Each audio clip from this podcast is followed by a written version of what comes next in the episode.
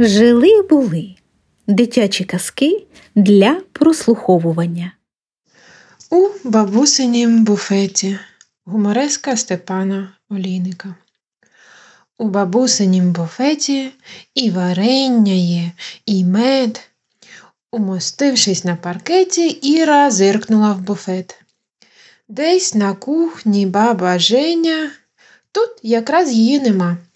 І припала до варення тиха Іра крадькома. Набере його у жменю і швиденько з-під тишка заховає у кишеню голубого фартушка. Чи не йде бабуся Женя, погляда через плече, а варення із кишені в черевички вже тече. Баба глиб через дверцята і аж кинулась вперед.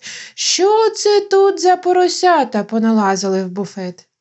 Я залізла недалечко, фартушок Іринка мне, а та банка, що з краєчку, заваренила мене.